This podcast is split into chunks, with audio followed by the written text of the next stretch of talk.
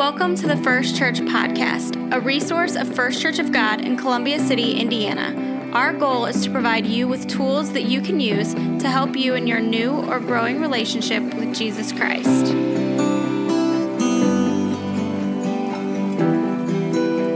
Hi, I'm Jordan Chappell. I'm the middle school pastor here at First Church of God. Welcome to the podcast. Today, we continue in our timeless series talking about the book of Nehemiah as we spend uh, one week in every book of the Bible.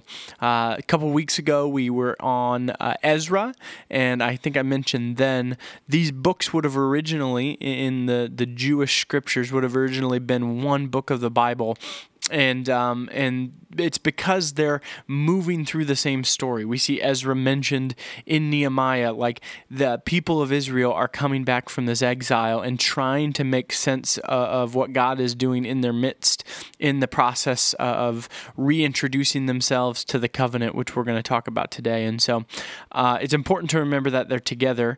Uh, but something that's been really good for me to remember is that these books play a, a an important role in the overarching narrative. This isn't this isn't stories that happened uh, to an isolated people at an isolated time. While that is true, and, and these are stories about um, things that happen to a people, it also plays into what God is doing on a grander scale through the people of Israel. This isn't just a story about how Nehemiah went about rebuilding the city walls. This is a story about how uh, how they went about reinstituting the covenant that we're going to see today, and it's a covenant that God made made with their ancestor Abraham. It's a covenant that he sustained. And so it's important to not just look at it for what it is, but zoom out, which I think uh, this timeless series has helped us do, and see how God has worked in the past, how he's working here, which points to how he's going to work in the future. And so Nehemiah uh, is this leader who is grieved by the fact that the, the city walls and, and the, the fortitude of that have been destroyed. And Nehemiah goes to the king and he says, I want to rebuild the city walls. And the king grants him his wish. He sends him helpers. He sends all this stuff so he can go and accomplish this thing that he feels called to do. And so they're in the process of rebuilding the city walls. And I, I, did, while doing some research for this, I did find it a little bit interesting that, like, they're moving towards a, a new kingdom that God has promised and a new kingdom he's trying to institute and they're building walls up around it, which seems ultimately counter to uh, to what God is trying to do and reconcile all things to Himself.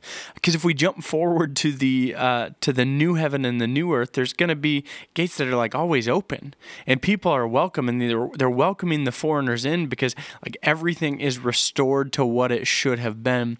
And so I find it really interesting that Nehemiah again it makes some some military sense, and they're coming out of exile. They want to be protected, but I, I think what it points to is this idea of not remembering the covenant, which we do see because in the book of Nehemiah, they read the book of the law and they confess their sins. And in chapter 9, we get this sense that, like, they're so grieved at how they haven't fulfilled the covenant. And we know they haven't fulfilled the covenant because that's ultimately what led to their exile.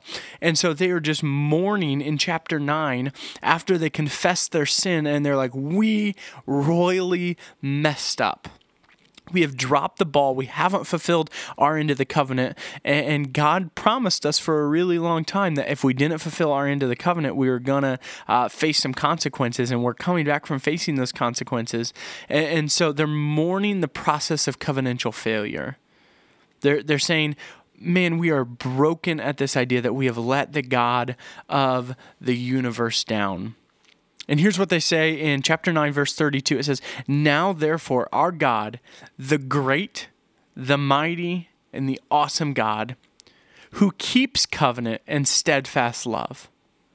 Comparing it to themselves, they say that, that our God is great, He's mighty, He's awesome, He's all of these things, and He keeps His covenant, and He has steadfast love. He never stopped loving us, even though we, we didn't uphold our end of the covenant. Let not all the hardships seem little to you that has come upon us, upon our kings, our princes, our priests, our prophets, our fathers, and all your people since the time of the kings of Assyria until this day. They know that, that it's not too small and they don't want to forget what has happened to them.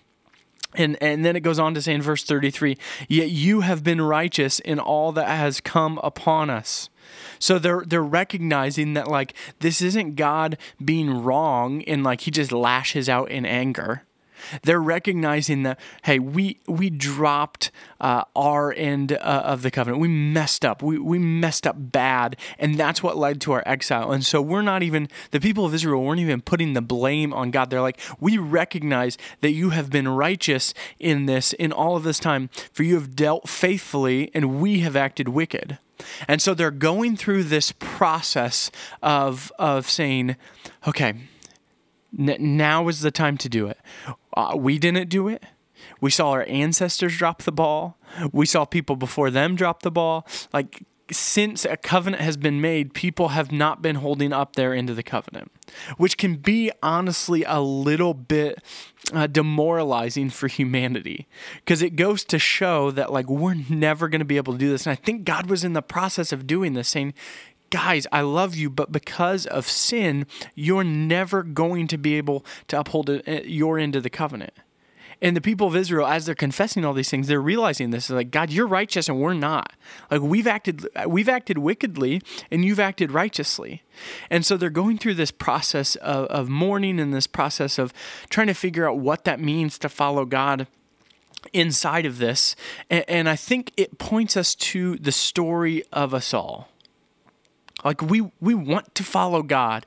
We want to do the right things. We want to live lives that are pleasing to God, but ultimately without something intervening on our behalf, we can't. We make all these promises, we, we, we make these covenants, we say, God, I want to live under your authority, but without something else, a, a gift from God in the Holy Spirit working in our lives, we are unable to follow God as we wish we try, we try, we try, we but we'll never be able to do it. And I think that is is so poignant for us to remember because that points to our need for a savior. That we want to follow God. We want to live lives that are in accordance with the ways that He's kind of instituted in the framework He made for creation, but we can't we can't. And I think that's what the people of Nehemiah are starting to realize here. Like, we have dropped the ball. Our ancestors, ancestors have dropped the ball. Um, and, and we need help. We need help. And God has been promising a Messiah this entire time. And that Messiah's name is Jesus. And so that points to our need for Jesus that we want to live lives that are pleasing to God, but we can't because of the sin nature in our lives. But when Jesus came, he came to say, You're never going to be able to fulfill your end of the covenant, but I'm here to do it for you. The wages of sin is death, but the gift of God is eternal life. And so even though you have sin in your life and that sin is causing you to not be able to to follow God in the way that he's asking you to do I am coming to give you new life both eternal life forever and ever with God and abundant life here and now. And so we don't need to worry about our ability to uphold our end of the covenant anymore because we know that the the work of Jesus on the cross uh, did did exactly what we needed it to do and that the covenant was upheld for us in the new covenant that Jesus made. Like we we get to trust in the finished work of Jesus for for the forgiveness of sins. And so that is what we can rest in that time and time again we mess up. We do. But that God through Jesus reconciled, restored, redeemed all that was broken to himself so that we can know God and know, again, the eternal life with God forever and ever, an abundant life with God here and now.